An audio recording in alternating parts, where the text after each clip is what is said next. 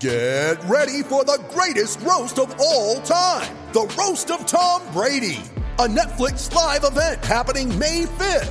Hosted by Kevin Hart, the seven time world champion gets his cleats held to the fire by famous friends and frenemies on an unforgettable night where everything is fair game. Tune in on May 5th at 5 p.m. Pacific time for the Roast of Tom Brady, live only on Netflix. You ready? Showtime. On May 3rd, summer starts with The Fall Guy. Let's do it later. Let's drink a spicy margarita. Make some bad decisions. Yes. Audiences are falling in love with the most entertaining film of the year. Fall guy. Fall guy. Fall guy. That's what the poster said. See Ryan Gosling and Emily Blunt in the movie critics say exists to make you happy. Trying to make it out? Nope. Because I don't either. It's not what I'm into right now. What are you into? Talking. Yeah. The Fall Guy. Only in theaters May 3rd. Rated PG-13. Thanks for choosing this free Anfield Index podcast. If you'd prefer to listen to this or any of our other shows without adverts, then now's the time to check out Anfield Index Pro. With AI Pro, you can supercharge your entire listening experience. You'll not only get all of our podcasts without the ads, but you'll have them far faster with our quick publish feature available exclusively for subscribers. AI Pro also puts you in the heart of our sound studio with an option to listen to many of our shows live and interact with the podcasters in real time as the shows are recording. Upgrading couldn't be easier. AI Pro is available on all popular podcast platforms, and we have our own apps for Apple and Android. Just head on over to AnfieldIndexPro.com and get started today. Hello and welcome to the Daily Red, your lunchtime catch up on all things Liverpool FC on a Friday before Liverpool go to play Wolves at Molineux in the Premier League. And Jurgen Klopp has not long finished his press conference and he had some interesting things to say, and obviously, as always in press conferences, some not so interesting things to say. Before we get on to Klopp, something interesting that was said was Darwin Nunez coming out and saying he's not happy with how he's performed this season, that he feels he has a lot more to give, and that he hopes to emulate Luis Suarez's second season at Liverpool next year, which is something that we've talked about before. If you think back to Suarez's first season, the first year, say he was at the club because he arrived in January, he had a very frustrating first six months. And then even the next season, to be fair, the full season, he missed a lot of chances. And he would get into great areas and he would try those stupid shots with the outside of his right foot. And he was trying far too hard. And once Rodgers arrived and the team began to play in a slightly different way and everything was kind of running through Suarez, things clicked. And I do think the same will be true of Darwin. If you look at Darwin at Benfica, he had a rough first season, but he played through some injuries similar to this season. But the second season, then he exploded. That was last season, the season that prompted us to go and buy him. So I think it is interesting to see Darwin coming out with that kind of statement. So Klopp, he was asked about Chelsea spending. He said he'll say nothing without his lawyer present. Asked about the Brighton game, he said we want to win a game of football. It was possible, but we could have won. He spoke about Salah and his goal scoring record, his form at the moment, and how it hasn't been the best, and kind of gave some explanation for that. Spoke about Wolves and how this is now the third game in a few few weeks against them, how the teams have gotten to know each other.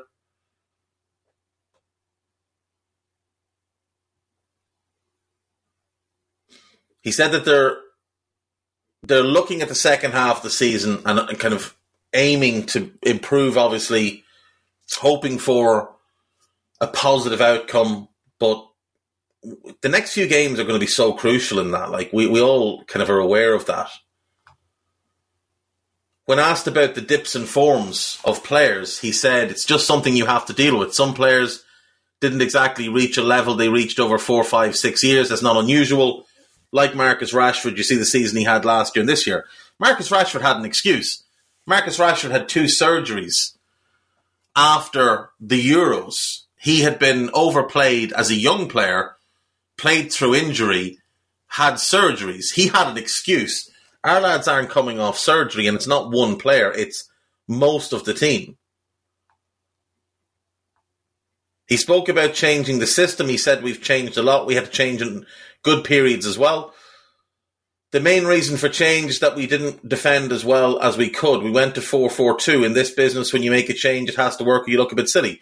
The thing is, he went to 4 4 2. It did work and he went away from it. So that's kind of what made him look a bit silly. Um, Diogo Jota has had a full session with the team, part of the plan. He'll be back in normal training next week. Bobby's getting closer. Diaz is now running, and it will take a few weeks. Ibou is out for the Wolves game. Virgil is getting closer, but not for this game. Klopp on Fabinho. He he knows he is not flying. He has to work his way back. He said on Bajcetic, the situation with Fabinho is why it's so good we have Stefan. I mean, yeah, but I mean, obviously it would be better if you had a grown up. Fabinho for plenty of years has been absolutely brilliant, but at the moment it's not clicking. That ties into something that Andrew Beasley has pointed out this morning, based on a graph that was done by somebody last summer.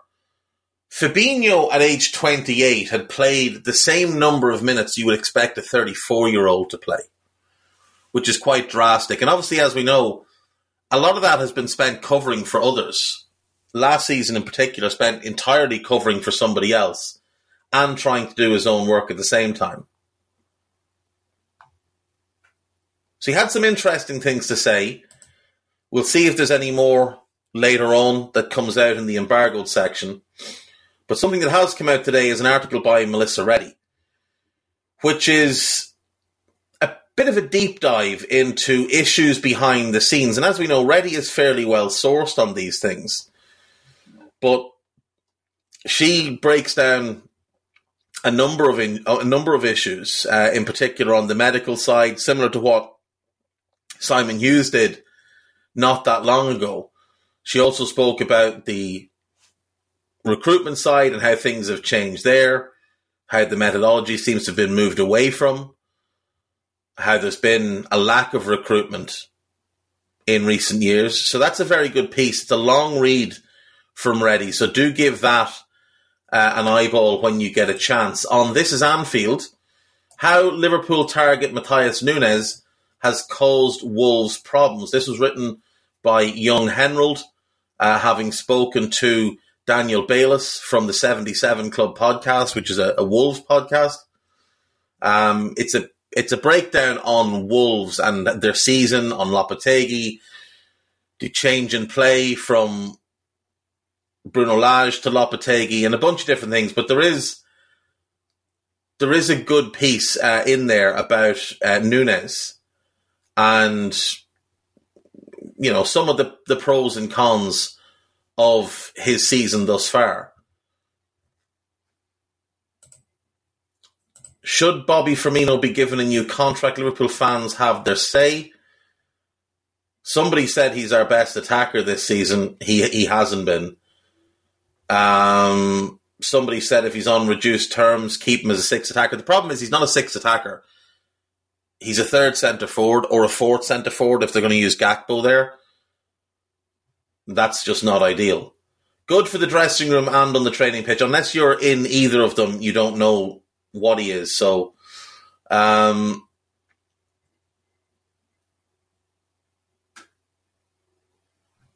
I, I've been fairly clear on this. The answer is no. We should not give Bobby Firmino a new contract. There is no logical reason for giving Firmino a new contract. He has not been good this year. He had a couple of good games. He was not good last season. He wasn't good the year before or the year before that. This is year four of Bobby not being good. And year two of him having mounting injury issues. He'll be 32 in October. He's currently on about 180 grand a week. Even if he takes a reduction, he's not going to drop to like 60 grand a week he's still going to be on north of 100,000 a week. And even at that, I think it's unlikely he takes reduced terms. Because why should he? Because he'll get that money elsewhere. You don't think Atletico Madrid would give him that money? Of course they would. You don't think he could get it from Saudi Arabia or somewhere like that? Of course he would. Bobby will get his money. It just shouldn't be from us. We've made multiple mistakes with contract extensions, the most glaring obviously being the Henderson one, and we need to learn from those mistakes. Continuing to do the same thing and expecting different outcomes is not just the first sign of madness, it's a sign of stupidity. Five questions Liverpool fans are asking from transfers to takeover plans. This is from Jack Lusby. Why was a midfielder not signed in January? It contains the poor, poor, poor excuse about not being able to register a non homegrown player. It's a nonsense. We could have unregistered Arthur. We could have unregistered Adrian. It's a very poor excuse. Why is Cody Gakpo playing up front and Darwin on the left wing? When are the injured players back? Who is Liverpool's next sporting director? And what is happening with FSG's plans to sell the clubs? Give that a read. There's the David Lynch piece I mentioned yesterday. It's very good. Jay Spearing is back to work and says he is grateful that he has recovered from his health scare, which sounded quite scary over Christmas. Um, 24 man squad trains before Wolves. I don't think I'm playing well, says Darwin. Steven Gerrard reveals stunning bedroom mural makeover for his son. Sheffield United have defaulted on one of their recent payments for Rhian Brewster. So uh, I suppose there goes the, the Jude Bellingham money. On Liverpool.com, Liverpool has five man transfer shortlist as Jurgen Klopp considers ruthless decision. New Bellingham claim from Bild says Newcastle are trying to get involved. Uh, the ruthless transfer decision will be on Joel Matip. Joel Matip should be sold this summer. Joel Matip should have been sold a couple of years ago, but obviously he's played well. I'm not suggesting he hasn't, but Joel's age, injury track record, and the fact that for the last year he hasn't been good. He should have been sold a couple of years ago. Five man shortlist: Nunez, Mason Mount, Moises Caicedo, Evan Ndicka, and David Carmo. Of course, it lists David Carmo here of Braga. David Carmo plays for Porto. Um, that's from the Express. So let's see. Were the Express stupid enough to list Carmo as being from Porto? I would imagine they were, because it is the Express after all. Leaders of the Brexit movement.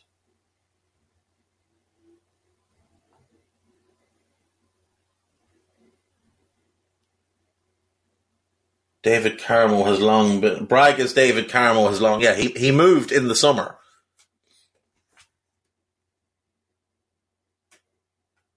So he has long been liked by Liverpool, but seems very unlikely that um, that they've kept up to date with, with what's actually going on.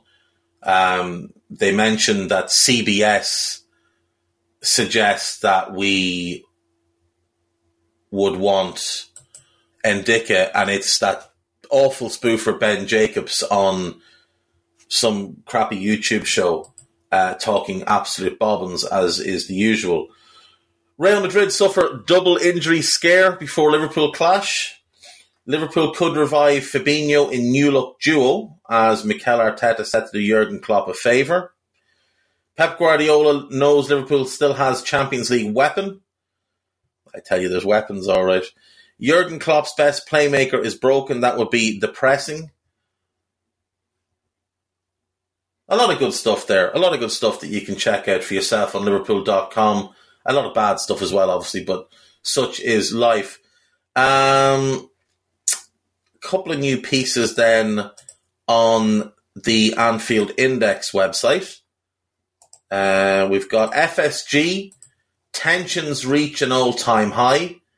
This was written by David Davis.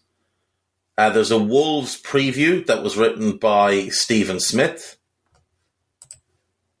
Thiago, a shining light and a continued key man for Liverpool. This was written by Young Henrold. FSG out, the rise and fall of our controversial owners. Uh, this was written also by Stephen Smith. Uh, I had a, I have a piece up on the side about Jude and the risks of waiting for Jude. Check that one out as well. I was working on something about the owners, but I'm going to have to read those two now and see if they've stepped on my toes. And if so, I might have to send some rude emails. Um, Tony Evans, no government should be able to buy Liverpool, not China, Qatar, or the USA. Um, I, I, it's great to have Tony writing for Anfield Index. I don't believe, don't agree with the majority of what he has to say, but it is great to have him involved. There's a new Molby on the spot, as I mentioned yesterday.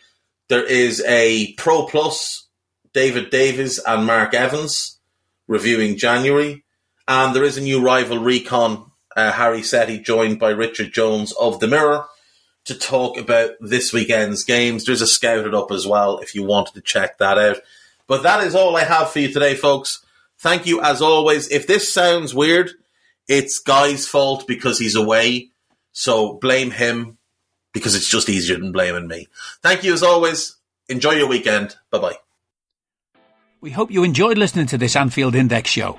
Please be sure to subscribe to our channel so future podcasts find their way to your device automatically. There's nothing quite like fan engagement, and we'd love to know what you think of anything discussed on this show.